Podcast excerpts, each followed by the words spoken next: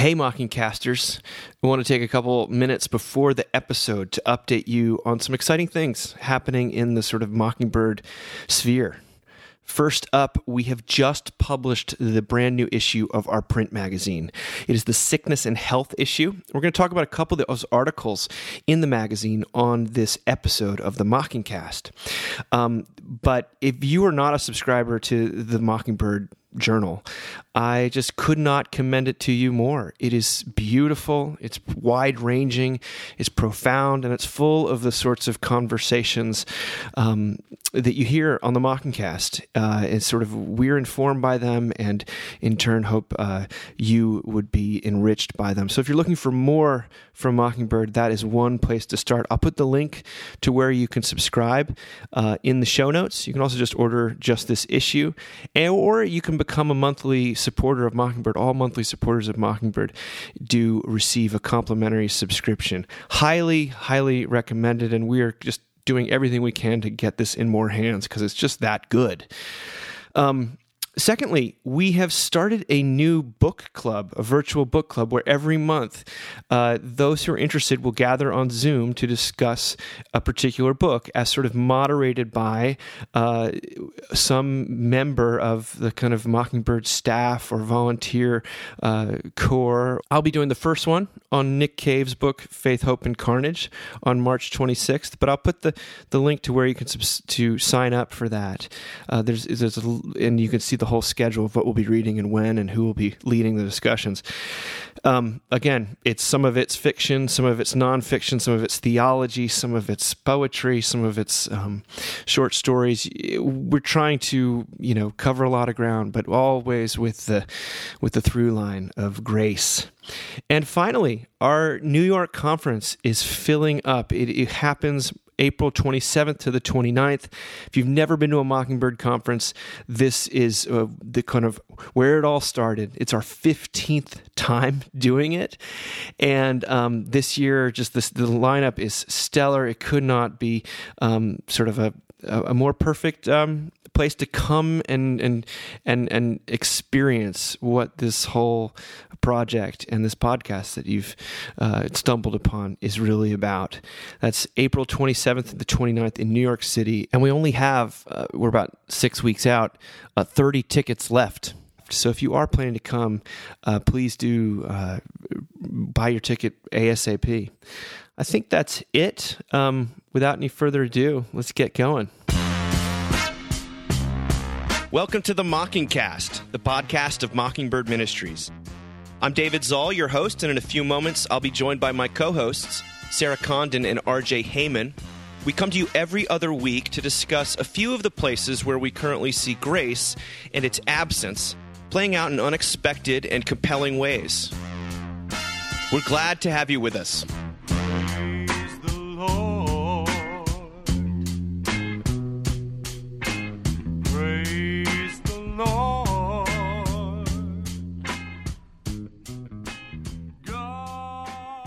It has been a second, you guys. Uh, we skipped an episode because I was traveling to Tejas, and on the plane uh, to Austin, Texas, I ran into none other than RJ and Jamie Heijmen. We tried It to was- avoid you, but you I hunted mean- us down. They acted like they didn't know me. Who's that guy with the huge headphones? It was. Did y'all really not know you were going to see each No. other? I did not know. No, no. I they mean, were I going knew to- that Dave was That's heading to. Austin that weekend, but I had no idea. We both had connected connections, in, I think Charlotte, and we got up to the gate and we're like, so "Hey, funny. hey!" So I know you. It was That's kind of fun. awesome. Kinda RJ's fun. on the phone, like put putting out fires, you know, at the church, and, and I'm just. I was on digging the some phone. I felt bad. Um, But we had a nice little little visit. We hugged it out, and then uh, yeah, it was great. we di- we didn't try to sit next to each other though. I mean, that was not like That's a bridge go too far. I was like, did you have a conversation? We're like, okay, but can you just like, we don't have to like do Dave this had better the seats than we did, so I definitely did. I'm not gonna lie. It was it was a you know Austin is. It feels like going to the West Coast at this point. It just that's everyone's uh, very image conscious, shall we say? Um, Yeah. But uh, you know that now like in Charlottesville where nobody delicious cares. food. well, I'm just saying, like it, it feels like a West Coast version of that. Yeah. And um, Yes. I got to hang out with these wonderful people at Covenant Presbyterian there, and um, you know, John Wasson is who brought me there and loves the Mocking Cast. A big shout out to him and the wonderful work they're doing. So that was super cool. Um, it was a real highlight, and I got to also go to a place called Laity Lodge, which I'd never been to and just been Oh, hearing about for years and years and years. And it's just uh, kind of like. Oh, it's like a, it's a, it's a landscape I was I'd never seen like kind of canyon desert river uh, Texas thing Mm-hmm. hill The hill country I guess it's called and I was Hill very country, uh, yeah. taken with It's it I- I, understand why people like it It's It's, it's yeah, gorgeous. beautiful. Yeah. Sarah what's going on with you Ooh, well, we're about to go on spring break, so um, Ooh, early. No, just yeah. getting Next week. Yeah, Next week. next week. Awesome. Just kind of getting ready for that. Yeah, we're headed to Mississippi, which my children are now at a point where they're like, you know, people go places other than Mississippi, right? right I'm like, I know, but that's where we're going again. So yeah, we're good. My brother um, had his, we had the baby shower for he and his wife um, this past weekend, and you know, I feel like it was another major milestone. We managed to survive given the the very present absence. Yeah. So that that felt like a, a, a kind of an accomplishment, to be honest with you. So yeah, we're good. RJ Mm-hmm. what do you have to say We're also doing well. We had a great time visiting uh, my oldest son in Austin, and we basically just either ate food or binge watched uh, Full Swing on Netflix for the entire weekend, which was great because my wife and I was just like the two of us. We love our six year old, but it's nice to have a break, and Yeah. so the two of us just kind of chilled. The weather wasn't that great; it was a little cloudy and and cold and rainy and stuff, but it was actually nice. It was the perfect excuse to sort of do nothing and actually lay low, and that was really and really full, nice. full swing is that netflix series of sort of documentaries about golfers It is, which sounds like the most uh, boring thing on earth, especially if you're not a big golf fan. I'm honestly not a big golf fan, and Jamie does not like golf at all, but it's so good. And especially because it's just like one really good dad after another. Like not just the golfers themselves, but their fathers. And you have this image in your head of these super, you know, um, demanding sports parents. you know, and, tiger and- woods' dad that's well, the Yeah. he's that's the, the image. archetype of But it. these dads are not Tiger Woods dads. Some of these dads had, you know, these had fathers like Tiger Woods dads, but they said, "I'm not going to raise my son like that. I'm always going to remind him that golf is a game. It's a game, and it mm. should be fun." And it was very encouraging on that on that level. So I, I commend it to you if you've not watched it. When you're done watching The Chosen, Sarah, Every time, every now And and, again, that'll like pop into my brain. Yeah. It'll be like, "You haven't watched The Chosen yet," and I'm like, "Yep, not the time I right picked now." it back up uh, this week because I had a day where I was just I mm-hmm. was feeling kind of eh, not well, and I hadn't watched uh-huh. it in a while, and I, and I cried again. I cried oh again. Oh my It's- gosh! Well, it's good, have- man. It's good. People have sent me messages that are like, "I know that RJ said it, and you're not gonna listen to him, but it's really good." And gotten I'm because these ours taste too. is terrible. I'm like, okay, like, have but have you seen White Lotus? You know, I have not. I have been watching Last of Us though, which is probably at least as depressing as so White Lotus, right? beautiful. It's Yeah. really the last yeah, episode I- was yeah. bleak. Ooh. Was it? Ugh, I we yeah. well, I have to say, I mean, zombie you know, it's- apocalypse, but yeah. It's hard. Yeah, it's it is hard. It's It- not it's a a- light subject. it's a hard life when you're being invaded by mushroom zombies It is. Um, but hey, Pedro Pascal, he's He's amazing. What, what do they call him, Daddy? Um, so well, let's we're gonna cut that. That is We're what- not cutting that. And are we sure it's not Zaddy? Okay, so that is um well let's uh, I, uh let's actually some something sort of big did happen that you uh, didn't mention sarah and that sarah broke her writer's block um Yeah. uh, for a, a shining moment and you wrote something called One grace shining moment. for almond moms grace for almond moms this is a fresh uh, uh, term to me, but it made perfect sense when I read it, and I, am going to read a little bit of it to you guys. This is uh, you writing, Sarah. Uh, my mother's mother put her on her first diet when she was in elementary school. She would skip lunch at school and eat a hamburger patty when she got home. I find myself astonished that my grandmother, who had survived the Depression with all of her family's food shortages and poverty, would have the capacity to do such a thing. But that's how important it is to be a thin woman in America. There have been some recent very funny videos on social media that young women have made describing their mothers as quote unquote almond moms. The concept came from an episode of the Housewives television franchise. In it, a mother suggests to her very hungry daughter that she simply have a few almonds. Almond moms might suggest that you quote save your calories for the big meal or suggest that you should get a bowl for those chips instead of mindlessly eating them from the bag. They will pull out the classic a moment on the lips, a lifetime on the hips phrase. These observations are meant to be relatable and funny, but they also feel deeply sad to me because I have my own inner almond mom, just like my mother did, just like her mother did. And if we think these almond moms are saying this to their kids is terrible, just imagine what they're saying to themselves. Mm. While it's easy to dismiss these mothers as ill informed and cruel, it seems to haunt all of us, regardless of how much we measure up. Many women have seasons of their lives where we are home with children, and there are days that it can feel as though we are seemingly little value. And so control over our bodies becomes the focus. The highest iteration of womanhood has been to be the thinnest one in the room, no matter where that room exists. To be the thinnest is to be the best. So I pray for grace for the almond moms I know, myself included. We cannot shame ourselves into breaking the curse of thinness. We can only ask that God would rescue us from even that burden, silly as it may feel for the sake of our daughters, of course, but also for the sake of ourselves. We can also laugh at ourselves and the ridiculousness of trying to perfect something, I guess the body, that is always and forever headed towards the grave. Remember that death is imminent and that the goodness of Jesus is true. And then find some humor to hold on to. When my mother died, a friend came over to help me get her ashes into the urn I ordered. They almost didn't fit. I yelled out, If you just would have stuck with the diets, Mom. And I could hear my mom laughing with us. So, Sarah, what t- t- talk to us about this? Um, clearly, uh, it, struck a chord with a lot of people, and um, I, although I was unaware of the the almond moms phenomenon, I'm, I'm, no stranger to the fact that the the pressure that women feel to be thin. Um, uh, is just abiding and uh, crushing and um, free floating almost at this point. But talk to us. I, I want to hear hear more of what you're thinking. Yeah, I mean, I you know I have to say I I now I work with college students, and I do hope and pray, and I feel, and maybe it's just the population I work with, um, I feel like they are not as fixated on thinness, mm. but you know when I was growing up, um, it was like Britney Spears, low cut jeans, uh, you know, preferably a belly ring you know if if your abs are flat enough for such such a device um, just like, you know, thinness was the only the way the truth and the life. I mean, it really hmm. was. And and I'm starting to see I'm hoping a shift.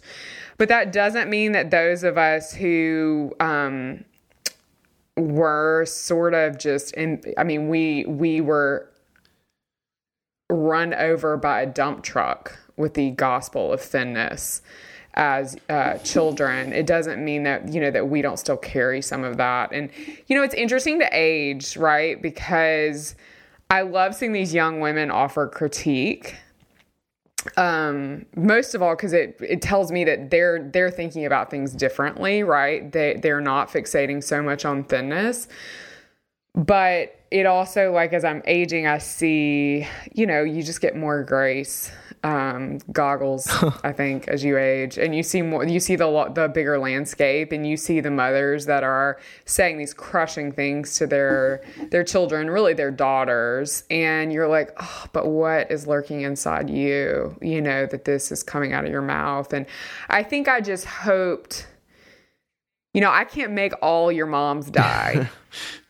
Um, I'm, I'm, but, I'm, glad. But, uh, if only I had that power. Yeah, I don't have that. I don't have that power. But I can tell you that when your mom dies, you realize how stupid worrying about all that stuff was. Mm. And it just kind of frees you even more. So I was hoping in referencing her ashes at the end that I could offer just a little bit of the freedom that I that I feel like I have mm. now, you know, cuz you just there's nothing like putting your mother's ashes in an urn to remind you that all those years of her worrying and and honestly, the years of my grandmother putting this on her um, were just such a sad waste of time and energy. Yeah.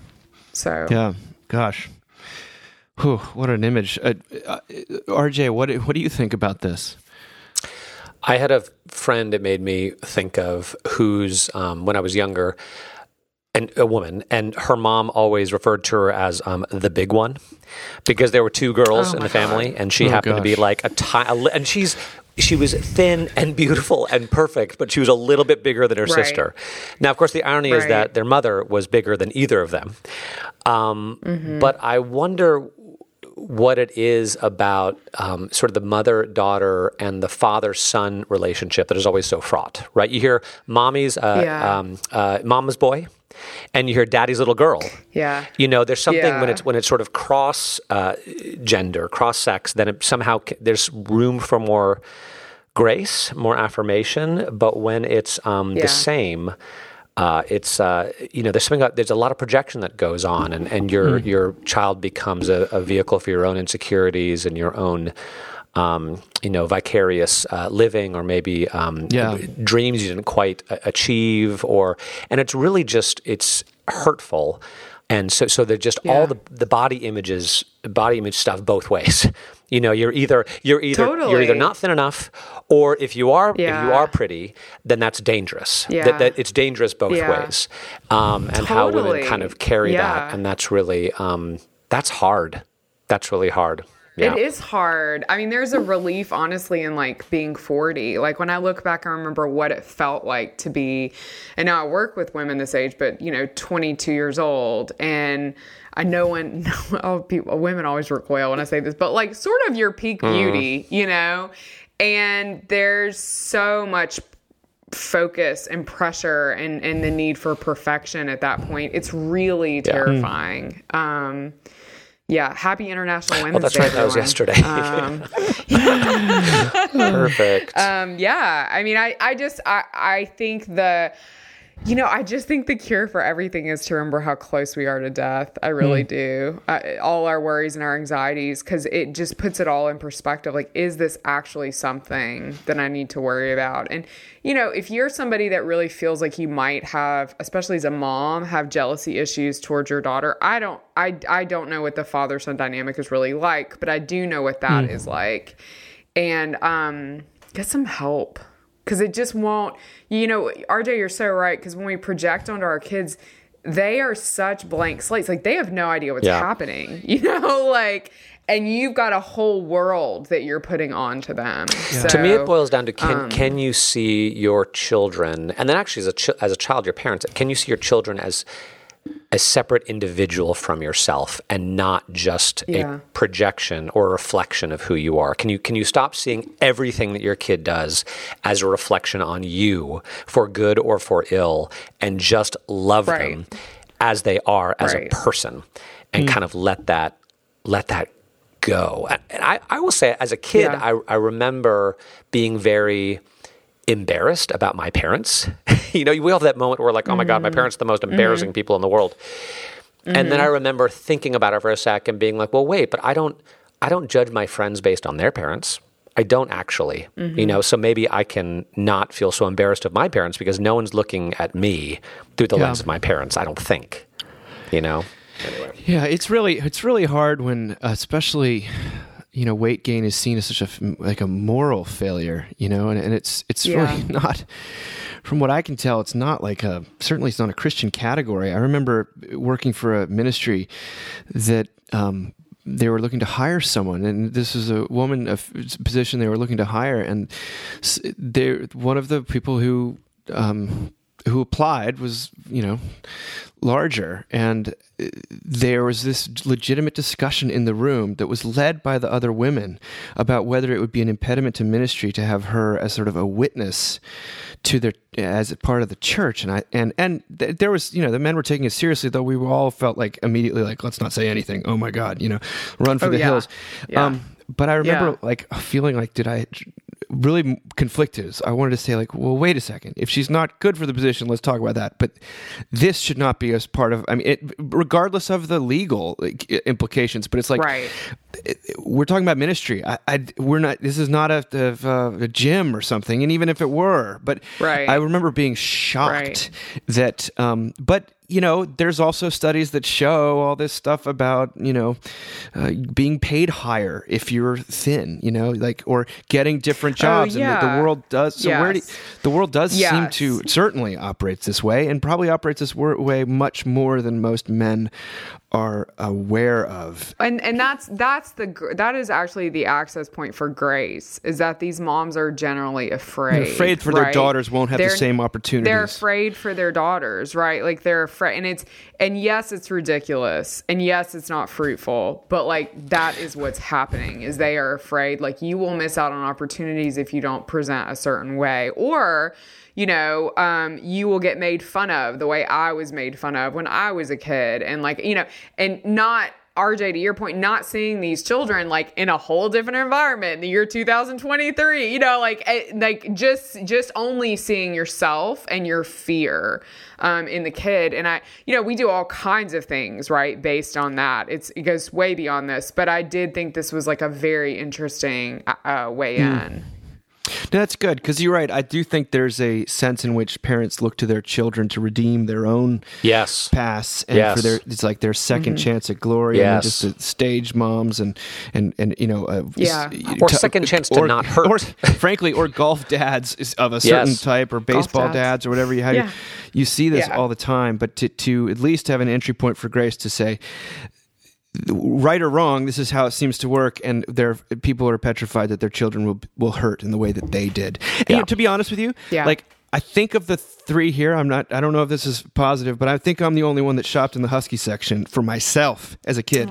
So I Yeah. had, I just have a, you know, I, I was, I was a larger before I started swimming. I just, I was chubby, and um, it makes a mark on you that you never sort of leave behind. And so I'm conscious of it with my own uh, children and the, who also have the same body Yeah. type. And uh, we Yeah. end up having these discussions all the time, you know, not all the time, but we try to have these discussions. Um, and my wife and I do. And I don't, we haven't solved it in any way, but I remember my brother John saying the second you make it an issue, it's going to become a shame thing. There, you know, the, the, the second you talk about it almost at, at all. Totally. Um, and that's Totally. with with young boys, it's not rather than g- girls. So I, I, I, I, I guess I, what I'm saying is your article produced compassion in what I was reading, um, because it is easy to judge mothers who are really hard on their daughters for e- eating potato chips. You know, that's For eating. Yeah, e- yeah, eating. eat- Period. for they're eating, almost like the yeah. most I mean- convenient villain we could find, right? You know. Yeah, I, I do. s- I you know I. It's funny that the thing that's coming up for me right now is, um, you know, because I think my mom had clearly had this. I mean, I remember my mom. God bless Deborah. She's dead. I can tell the stories now, but when this was not that long ago, and her mom was still alive, and her mom was in her 90s, and my mom had found this jacket she really liked in a department store. The three of us were shopping together. Like literally, we had broken my dementia-ridden uh, grandmother out of you know the old folks' home in the Delta. And just to go to the department store and shop. And we're in there, and my mom put on a jacket, and my grandmother, like, my grandmother was suddenly, you know, 35 and my mom was suddenly Oh my eight. gosh. And she leaned back and she said, Deborah, turn around. Let me see the back. And like, how does your butt look? And my mom like rolled her eyes and did it. And I was like, oh my gosh, you know, like this is um but I remember my grandmother at one point, she would comment a lot on appearance. She was a um a hairstylist. Uh and so she was very into physical appearance. She was a very beautiful woman, and I uh, remember her going after me about what I looked like. And my mo- we were all in a hotel room together. My mother looked up and she goes, "Lois, you need to shut up." um, so I think that is the best way to curb any feelings of shame if you're looking for. well points. let's we're going to move into uh, further into this ar- this su- subject because you know mockingbird I, as i mentioned in the opening we have a new issue of our incredible print magazine uh, on sickness and health and one of the people we interview is uh, a journalist named rina raphael rina is actually speaking at our new york city conference she's this brilliant journalist who's used to work at goop and is, is she's written a book called the gospel of wellness gyms gurus goop and the false promise of self-care and it's a fascinating book um, she says that it's her research is more is about more than just debunking wellness myths. It's quote about American women's search for a cure to all that ails them and their journey to regain something they that they believe they've lost. Now, Megan Ritchie, uh, one of the co editors of our magazine, interviewed her. And Megan started out by saying that there's this great line in the book, Rina, where you cite 72% of moms are stressed about how stressed they are. she says, I'm not a mom, but I really relate to that. And Rina responds, he says, We have this perfectionistic, uh, performative idea of what wellness is, right? I recently did a story for the LA Times where I was speaking to therapists who worked with teen girls. These girls were becoming stressed out about not having enough time to do skincare masks and take bubble baths. They were blaming themselves for being stressed, even though, you know, Life can be very stressful for teens, but they had this idea that they needed to set aside more time for basically skincare rituals. It's just absurd. But all of that is in addition to how this industry preys on women and their vulnerabilities and desires. For example, because of body image pressures, diet culture has snuck into wellness. You'll see a bunch of supplements for self care that are really about beauty or anti aging. Then she goes on, she says something interesting. She says, I think a lot of the ink that we used to spend on fashion is now being spent on wellness. So, which means the people who are writing about it often have little to no training in health or science reporting, and it's rarely impressed on them that they should be looking under the hood of these claims. Now, I'm not saying today, when you talked about the why here, that the pursuit of health is literally a religion. What I'm saying is it's adopting a framework similar to religion in the sense that it's regulatory and prescriptive. And I don't think it's a coincidence that many of the people most adoptive of wellness culture are also the ones moving further and further away from organized religion. This idea mm. of hmm. becoming as healthy as you can really does offer people a sense of purpose, community, identity, the kind of things organized religion used to offer us. But she says what one of the reasons she wrote the book was Sarah. Um, her father died and she says this I realized uh. that no one from my gym was going to come to my house with a casserole. Yeah. Now, she's an observant uh, uh, Jew, uh, Rina is. Um, but she says this And when people are looking to their gym or their fitness instructors for life lessons, oftentimes what they, what they get are very generic platitudes that really lack substantial meaning and don't necessarily apply to specific episodes in people's lives. Grief being one of them. For me, the idea of going to my gym during grief was just absolutely absurd. The gym wasn't going to offer any memorial rites or anything beyond essentially what whittled down to working on your body. And we all have to take care of our bodies, but this conflation of spiritual dogma with what is essentially a business can become conflicting. So instead, she found solace in the Jewish prayers of her youth. I mean, Good for her. There's a lot of insights in this. Uh, I mean, that's just a small part of our interview. Yeah. But I think, for first of all, like the fact that we write that that wellness is sort of um, the we, we talk about wellness the way we used to talk about fashion and that like mm. it, those are the same people writing about it and it's not it's it's technically supposed to be science if it's actually about wellness the search for something religious, some sort of meaning that goes on behind wellness culture, and um, but also she she feels deeply um, compassionate for people. Like she she there's a lot of compassion. It probably didn't come off in the excerpts I read. Um, but the the fact that you're being this thing that's supposed to help you feel better is actually becoming a new source of stress, a new burden. Like the girls being stressed about not having enough time for their skincare rituals, or the moms being stressed about how stressed they are. That sounds a bit like a curse uh, to me.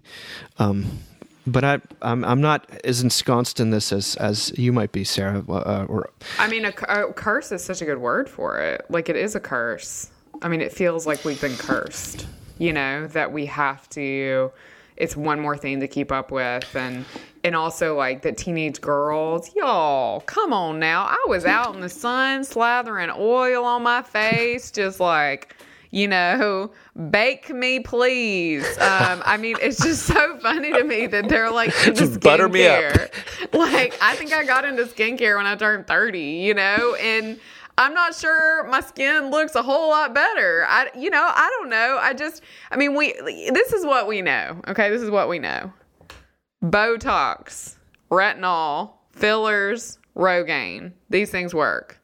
None of the rest of the stuff works. Ozempic. So, yeah, Ozempic. And so, what is it? I mean, I think it's such a great question she's asking is like, what what is it that ails us that we're seeking a cure for hmm. ultimately? Because these aren't things that cure. I mean, y'all know I've tried every snake oil thing for hair out there, hmm. right? And ultimately the only thing that's worked has been the actual medicine that a dermatologist gives me.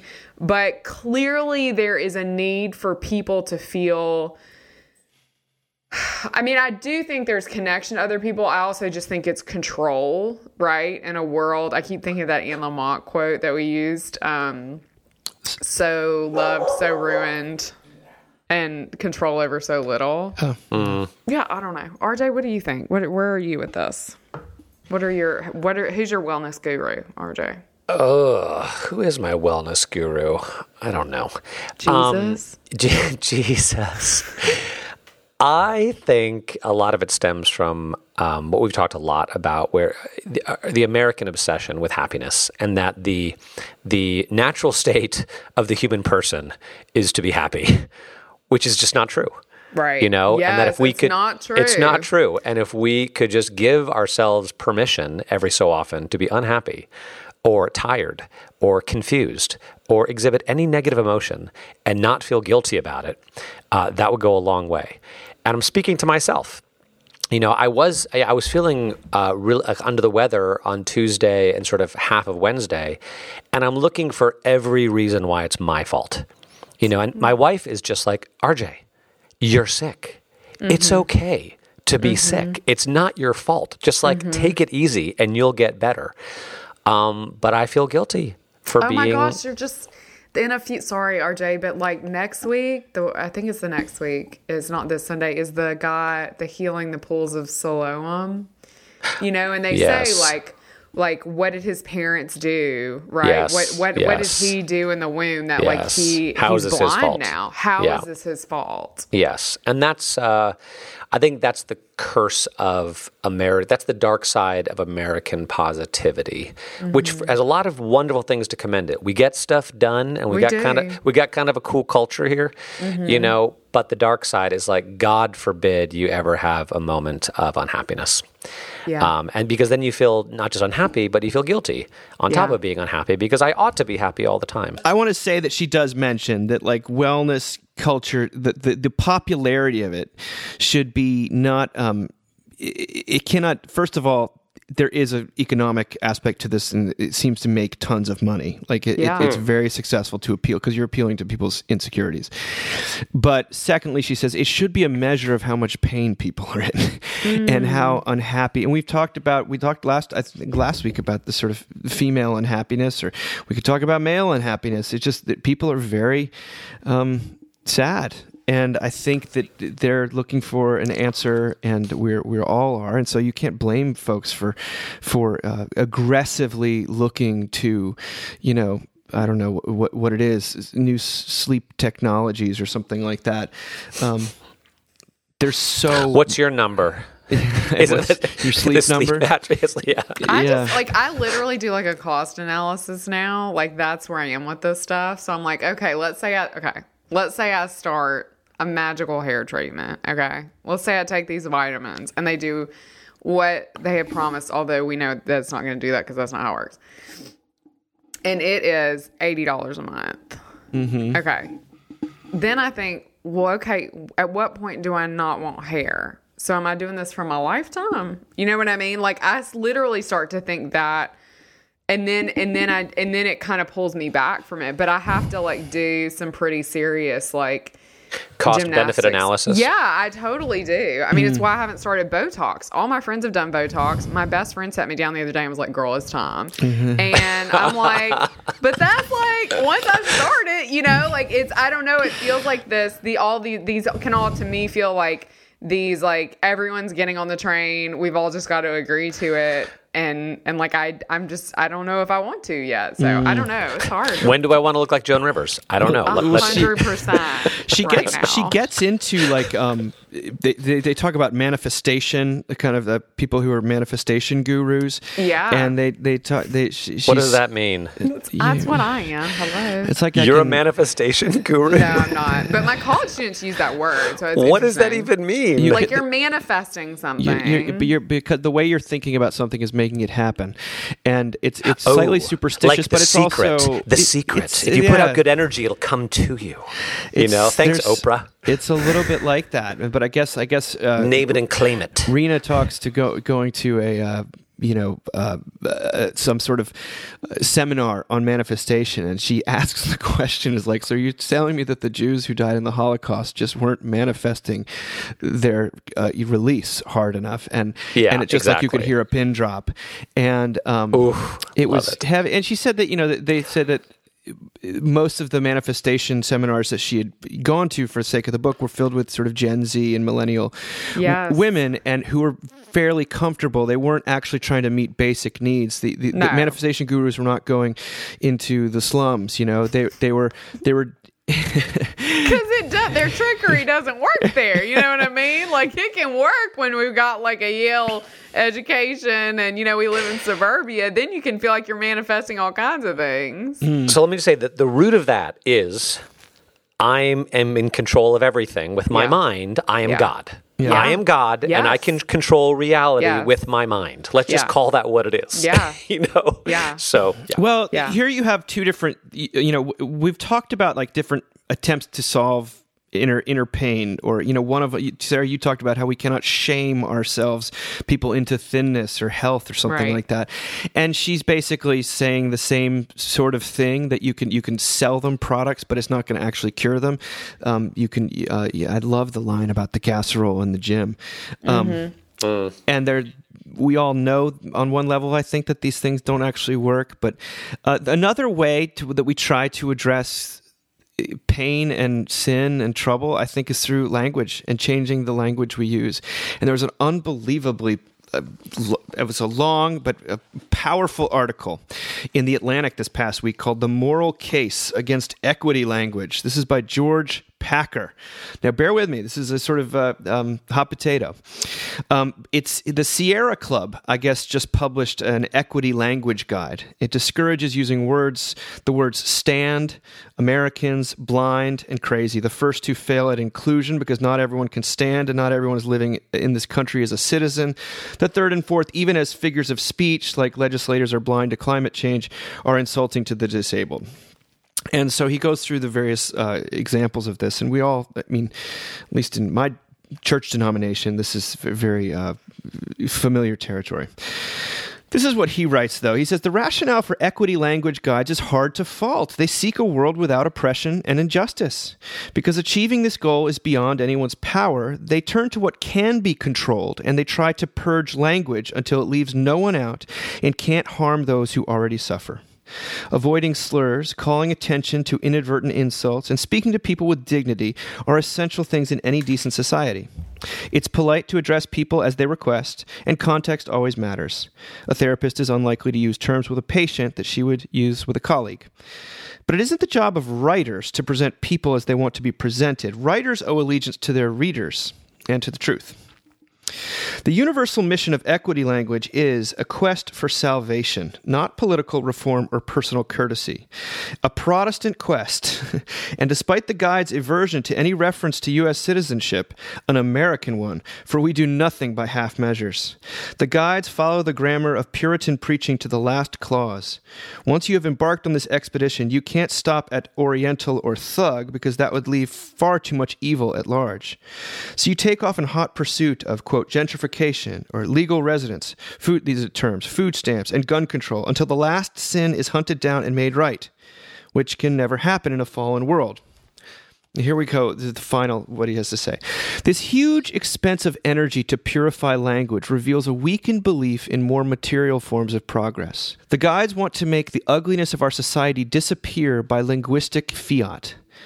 Even by their own lights, they do more ill than good, not because of their absurd bans on ordinary words like Congresswoman or expat, or the self torture they require of conscientious users, but because they make it impossible to face squarely the wrongs they want to right, which is the starting point for any change. Prison does not become a less brutal place by calling someone locked up uh, in one a person experiencing the criminal justice system. Obesity isn't any healthier for people with, quote, high weight. It's hard to know who is likely to be harmed by a phrase like native New Yorker or under fire.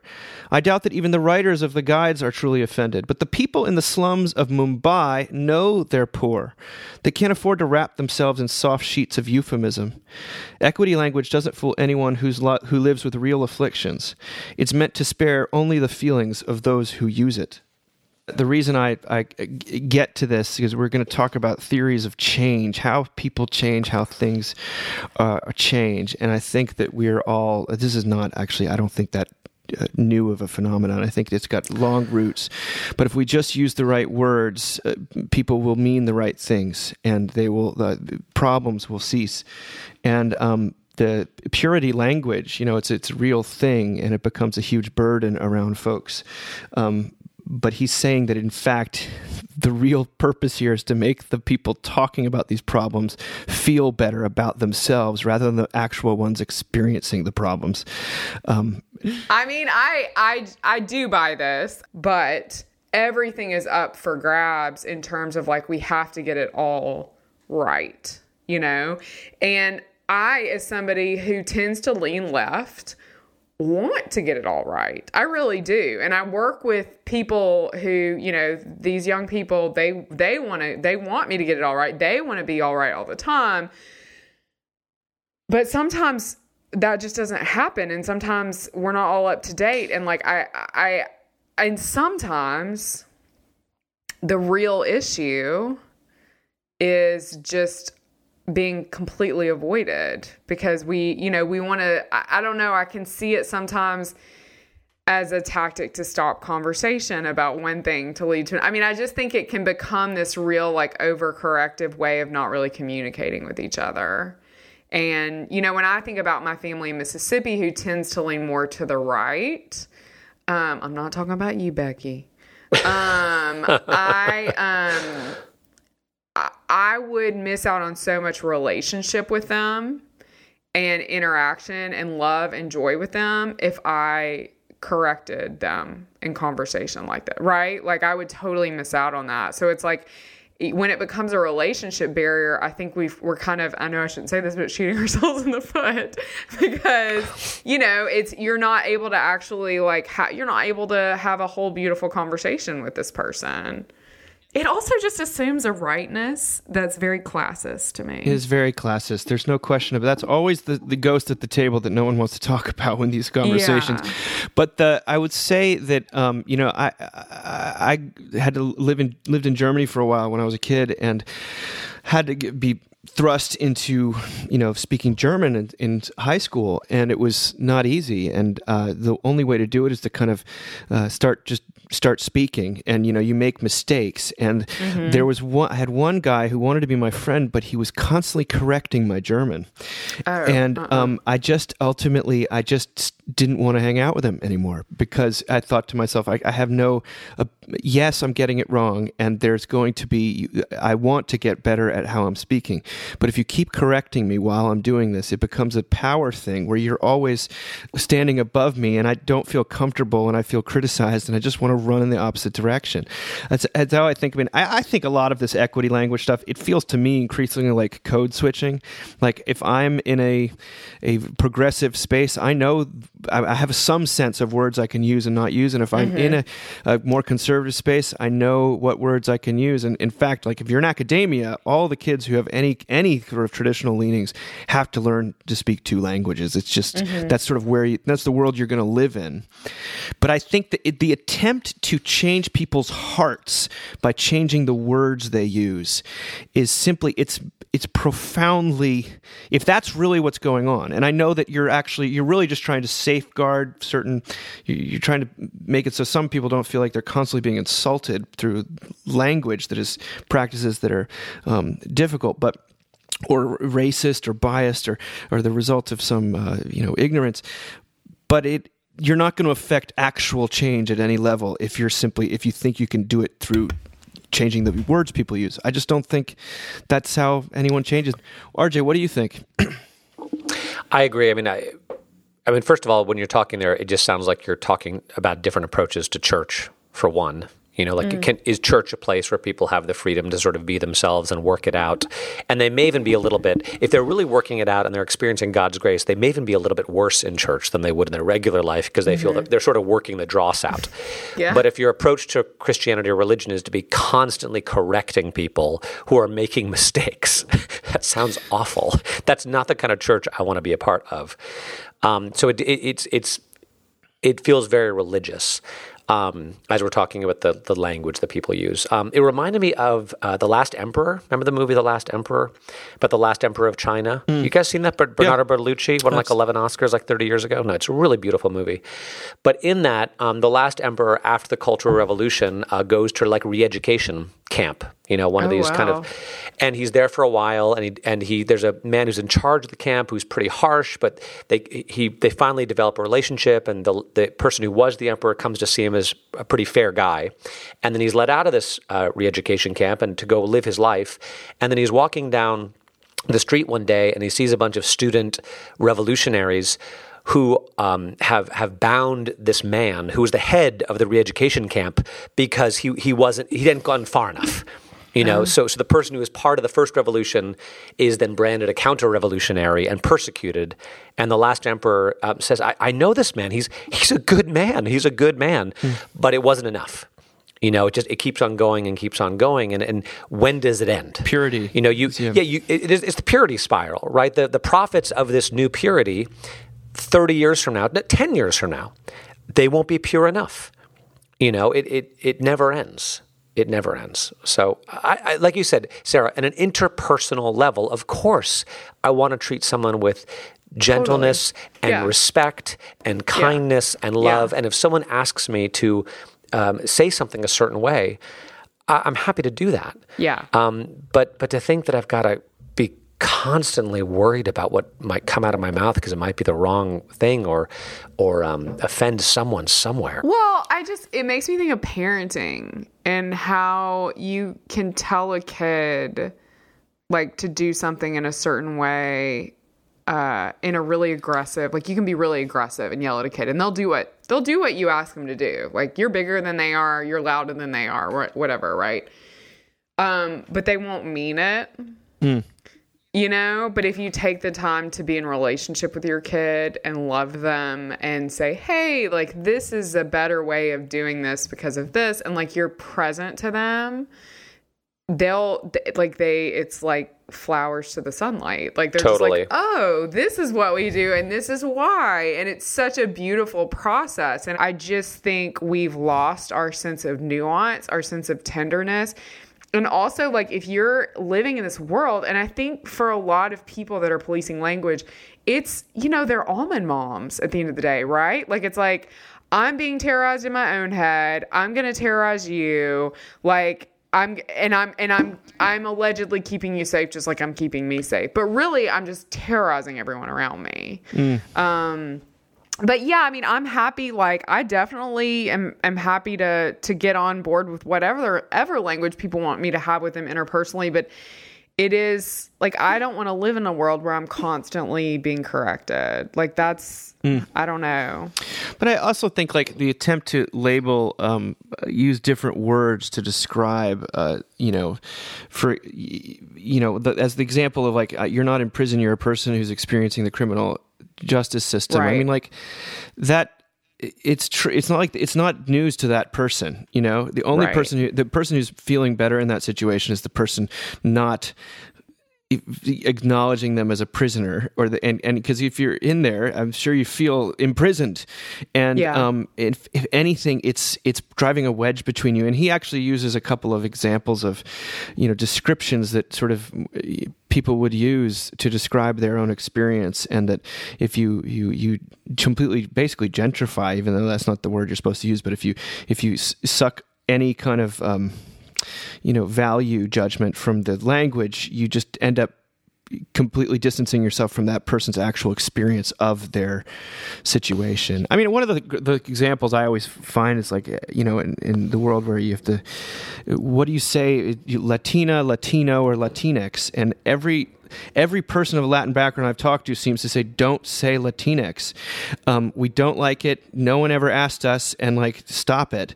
It it makes a mockery of our language." But then, if I'm in sort of basically white spaces, that's all they use, and it, like right. I, am so confused. It's like, who are we?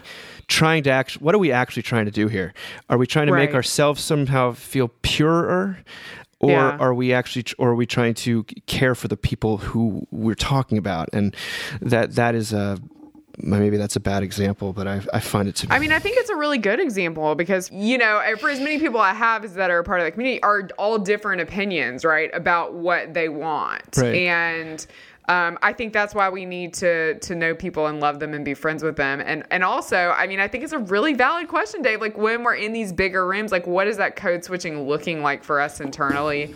Why are we doing it? Who are we doing it for? And are we all, and I think the answer is yes, just like anxious little, you know, as and we say in my family when people are misbehaving, anxious little peanut butts just running on a treadmill. I talk about this because this is uh, interesting in uh, in for a lot of reasons, but one of the um, cornerstones of this uh, um, issue of the magazine, the Sickness and Health magazine, is uh, an article by my younger brother Simeon called "The Cure of Souls: Theory of Change in Christian Ministry," and it's um, it gets down to what how how you believe people actually change. Do they change through linguistic means? Do they change through shame? Do they change through being told what to do? Do they change through love? Like what, what do people change ever, or do they not change at all? But this is this is, article is I would just call it man, almost mandatory reading. It's fantastic.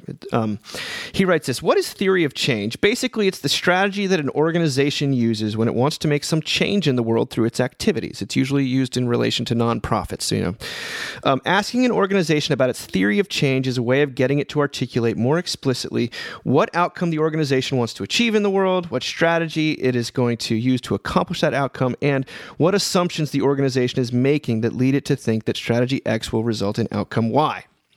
And he wants to talk about this in terms of Christianity and how people in churches. He talks about how some people ascribe to a sacramental theory of change and how the sacraments sort of imbue you with the grace you need to to improve and to sort of live a godlier life. But he says he writes as one popular uh, other popular theory of change, especially common in Protestant circles, is what I think of as the Christian information approach. The working idea, so far as I can tell, is that the most important thing in determining whether Christians thrive and flourish is how much contact they get with the Bible.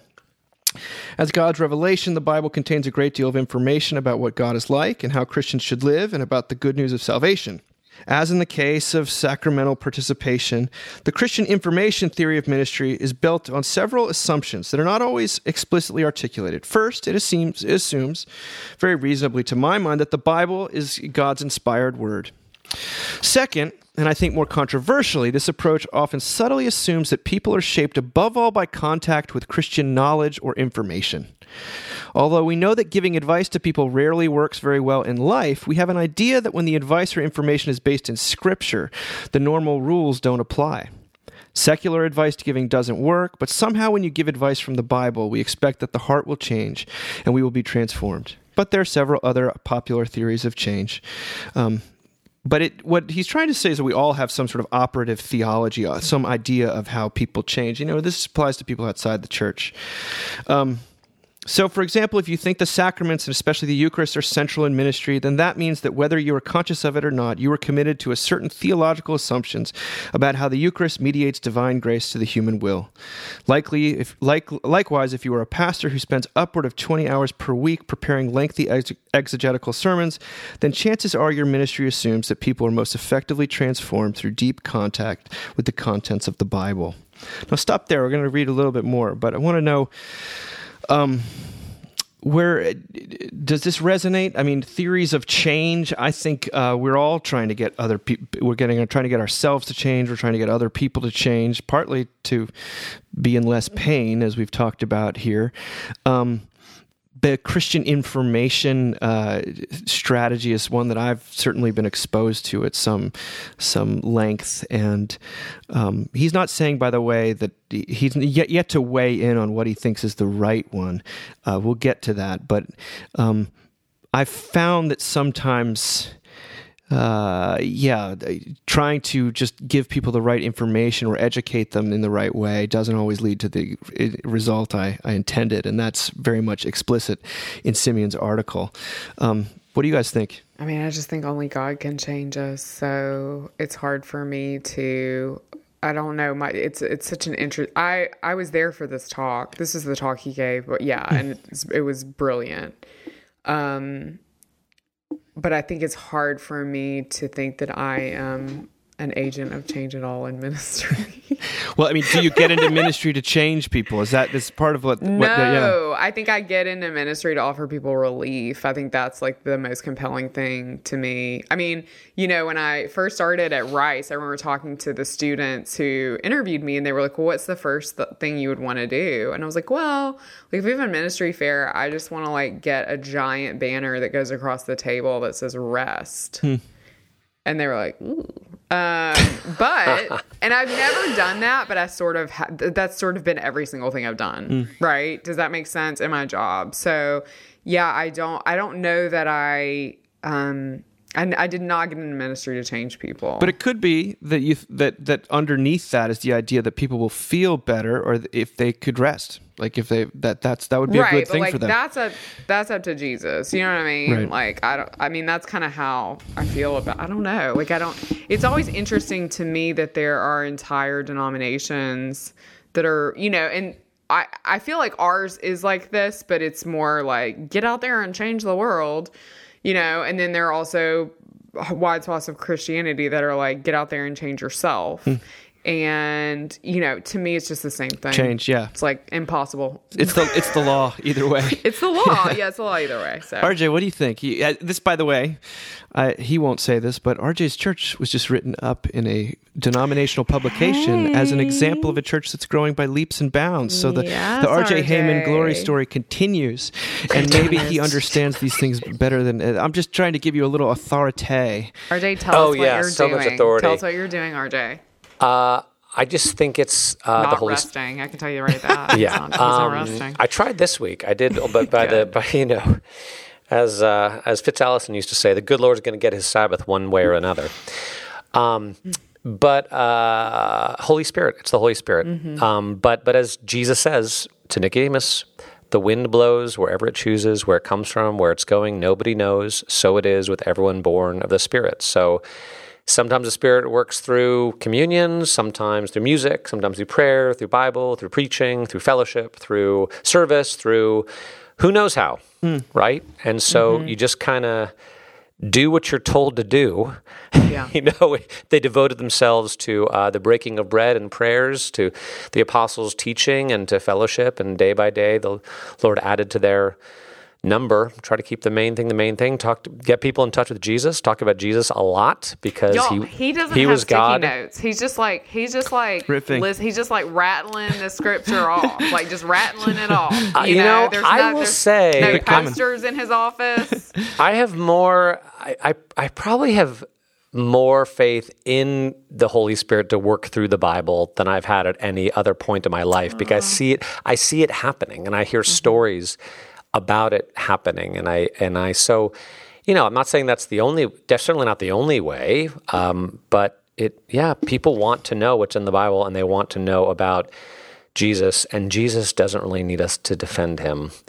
Um, he can kind of he speaks for himself and does his own work, you know. So those are my two cents. Well, Sim is all about what he calls the Augustinian theory of change, which is Ooh. one that I mean, frankly, undergirds what uh, I think a lot of what we talk about on this podcast. And I'll just I'm going to lay it out for people because sometimes it's helpful to just to say the thing. He says uh, there are three basic theological assumptions at the heart of an Augustinian theory of change. This again applies to people whether you're in ministry or not. First, human beings are not driven by knowledge or will, but by desire. We are creatures of the heart, creatures of love. That's number one. Second, the human heart is very hard to change. it strongly resists direct efforts to change it. The truth of this point is easy to demonstrate. Have you ever tried to change someone's mind about politics through rational argument? Have you mm. ever tried to talk someone out of loving the person they have fallen in love with? I rest my case. Third, human beings are wired in such a way that judgment kills love. When we feel judged, we hide our love away, we put up our walls, we resist. If your theory of change depends in any way on the idea that telling someone what is wrong with them will lead to them changing what is wrong with them, you will be sorely ineffective. He goes on to say that he thinks that this has basically can translate into three different principles for us in life. He says, first, it means the heart of uh, Christian ministry, or I would say Christian life, is the facilitation of an emotional encounter with the God revealed in Jesus. I say this without condition or reservation. If you are not successfully engaging with people's feelings and desires, with their anxieties, their loves, and their pain, then you are just playing a game with Christian words. You're not doing ministry. In the context of actual ministry, this means that the best theology and truest inf- Christian information are just ghosts and vapor until they are communicated in a language the heart can hear. Second, the Augustinian approach assumes that effective ministry always must deal with the fact of human resistance to judgment and law. It means that you won't end a sermon or a church service with a moral exhortation or a set of behavioral guidelines. But finally, an Augustinian theory of change means that technologies of the heart are important. Novels, stories, movies, illustrations, these are powerful technologies of the heart, more powerful than mere words or ideas. The reason we love stories, the reason we love art and music, the reason such things can be so transformative when we draw on them in ministry, is that they know how to speak the strange electric language of the heart. And this means that music is hugely important, by the way. Indeed, a lot of ministries have quite bad theories of change. They're still doing a lot of good in the world, still helping people because their worship music is doing the heavy lifting. If we're honest, we all know that a very average worship leader can get peop- get through to people more easily than the most brilliant preacher if the preacher is relying on the Christian information approach. Agree, disagree, caveats. Uh, like we're gonna come out here and disagree with Simeon. Okay, he's smarter than I am. Um, he's hundred percent right. Yeah. I mean, yeah. I, I, just I, you never, yeah, you never change anyone's mind um, by addressing their intellectual, uh, um, addressing them intellectually. You know, the only way anyone ever comes to believe in Jesus is because they want to believe in Jesus and then all their intellectual questions are very much secondary. It's, it, it's mop up work. Yeah, I mean, he know? does yeah. elsewhere in the article outline a very, very high view of the Holy Spirit as active and doing things that none of us can do, and that's that's really what matters here. Yeah. Um, but you know you have a lot of uh, the frustration is borne out and i tried to talk about this in low anthropology but frustration is really borne out when you think that telling people what to do um, will somehow give them the ability to do it. It's i just i always think there's a thing under the thing and i just never actually think it's that we want to tell people what to do. I think we just want to avoid vulnerability in relationship. Hmm. and so that's what we go to. I really believe that. Like i believe that that we just we don't want to deal with our own pain. Mm-hmm. and so and and we certainly don't want to deal with the real pain of others right? So instead we just give them a directive. And you know i met somebody recently who's in college ministry and i don't know how successful their ministry is or not but i was talking about all the one-on-ones i do and they were like i've never done a one-on-one in the history of my ministry. And i was like how, do you how do you know them? Mm. how do you love them? How do you know what keeps them up at night? What do they pray for? Like what? you know? Um, it's such a huge part of the calling is just to be present to pain. And you can't really be present to pain unless you've also acknowledged your own. Mm. We're just all pain avoidant weirdos. right? I mean, that's all. That's it, right? And I and I'm certainly as guilty of that as anybody else is. But my highest iteration, my highest hope for ministry is that that I'm not pain avoidant, that I'm present, and that I can point to to Jesus. And honestly, RJ's answer is the best answer, and it sounds like it's where Simeon's headed. Um, and he's the Holy Spirit guy, but it is so out of our power, right? To to change people. It's so up to God. And there was this amazing video someone sent us this week of Jim Jim Carrey talking about God being revealed in pain, and like mm. uh, either pain is either a doorway to resentment or it's a doorway to uh, g- gratitude, and the, the the God revealed in Jesus Christ seems to seems to imply that pain is not a is not the direction away from God, um, and that in fact that's somehow connected to the experience of of grace, experience of of God in some in uh, not com- everly entirely understandable way. Yeah, I mean it's it's I mean, I'm gonna keep talking about this. This is like RJ always rattles off like eight Bible passages, and I only know the one I'm about to preach on because I've read it. but um, the the the whole thing with the the blind man who was healed at the waters of Siloam, um, you know, what's interesting to me is that at the end of that passage, so Jesus heals him. The Pharisees are constantly coming and being like, "Are you sure this is the guy who healed you? Are you, you know, goes to his parents? Are you sure this is the guy that healed your son?" And at the end of the passage, he's excommunicated from the synagogue. That's really clear. Mm-hmm. And and that's the end of the story. And I was reading this commentary that was so beautiful. It was like Jesus does not solve all of our pain, mm. right? Jesus just promises that we're not alone in it. RJ, what are you? You're you're the guy. What what do you think? You're the guy. RJ, you're the pain. You're the pain. Guy. You're guy. the Come pain on, growth guy. No, no, no. It's it's I don't know. I'm just thinking how good this is, and it's causing me to reflect on how I'm doing ministry right now and trying to make sure that it's um, kind of in line with these truths. And then mm. I also think, I mean, I honestly, I, I, I count on the Holy Spirit to shut me down when I'm on the wrong track. You know, yeah. because I can't get this right all yeah. the time, and and uh, yeah, I, I, I, often pray, like, Lord, go ahead of me, be with me, and then please, like, clean up my messes mm-hmm. and open doors that I need to walk through and close doors that I need to avoid, mm-hmm. you know? Um, and so I was thinking about that, that I, I, I, feel like I'm in the place in my ministry right now where I'm just kind of doing my best to move forward in the way that I think I'm supposed to. Mm. And be faithful and and just trust that if this is not the way I'm supposed to go, uh, God will make that powerfully clear. Yeah. Yeah. You know. Um, but I think this is an, this is a very good word from uh, from Simeon. I think an incredibly helpful reminder to me as a preacher and minister and pastor. And yeah, it's, I, I don't want it to. It's not a very technical essay though. Otherwise, it kind of comes off that the way that I read it. I I think um, it's just wonderful, and the way he ends it is, is fantastic. And, and for those of you who are, who are frustrated or we're looking to for a, maybe some fresh inspiration, it's a it's a great place to start. But I wanted to end here with there was um and I'll just read it. There's a wonderful essay that appeared on Mockingbird by Francis Spufford called "Where's the Next Brick." And I'm not going to get into the whole thing. It's a, it's an extended metaphor. It's it's beautifully beautifully written, but he the way he characterizes Christianity and the gospel is not as as a um, mode of change even or as uh, as uh, yeah, as as a kind of a tool to to enact certain ends. He calls it a song of liberation, a startling declaration that power, that love, that justice, that order, that God the creator of all things weren't what we thought they were, but came closest to us in paradoxes. Wisdom, came in foolishness, strength in weakness, sovereignty over the immense empire of matter in helpless self sacrifice, in a choking man brought to death by a shrugging government.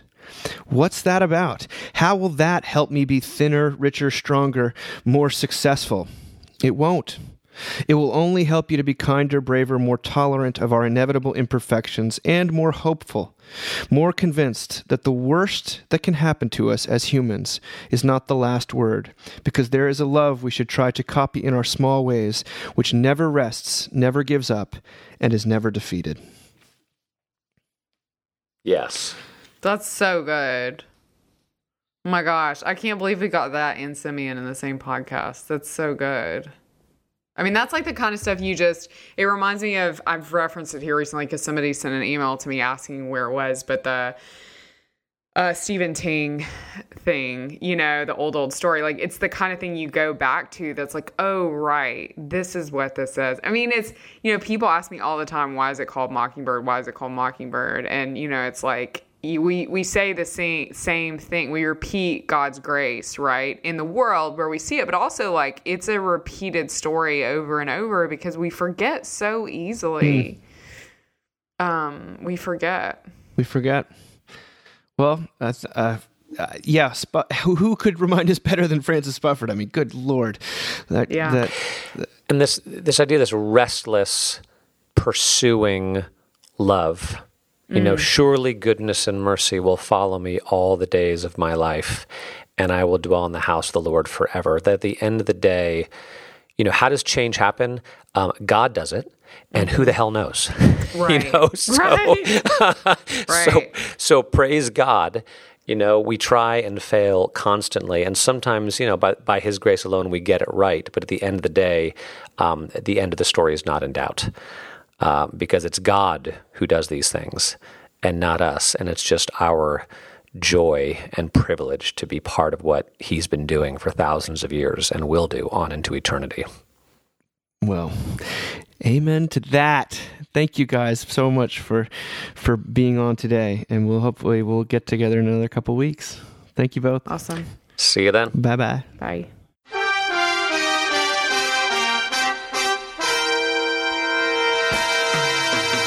Thank you for listening. Remember, you can find us on the web at www.mbird.com. And we'd always love to hear from you at info at mbird.com.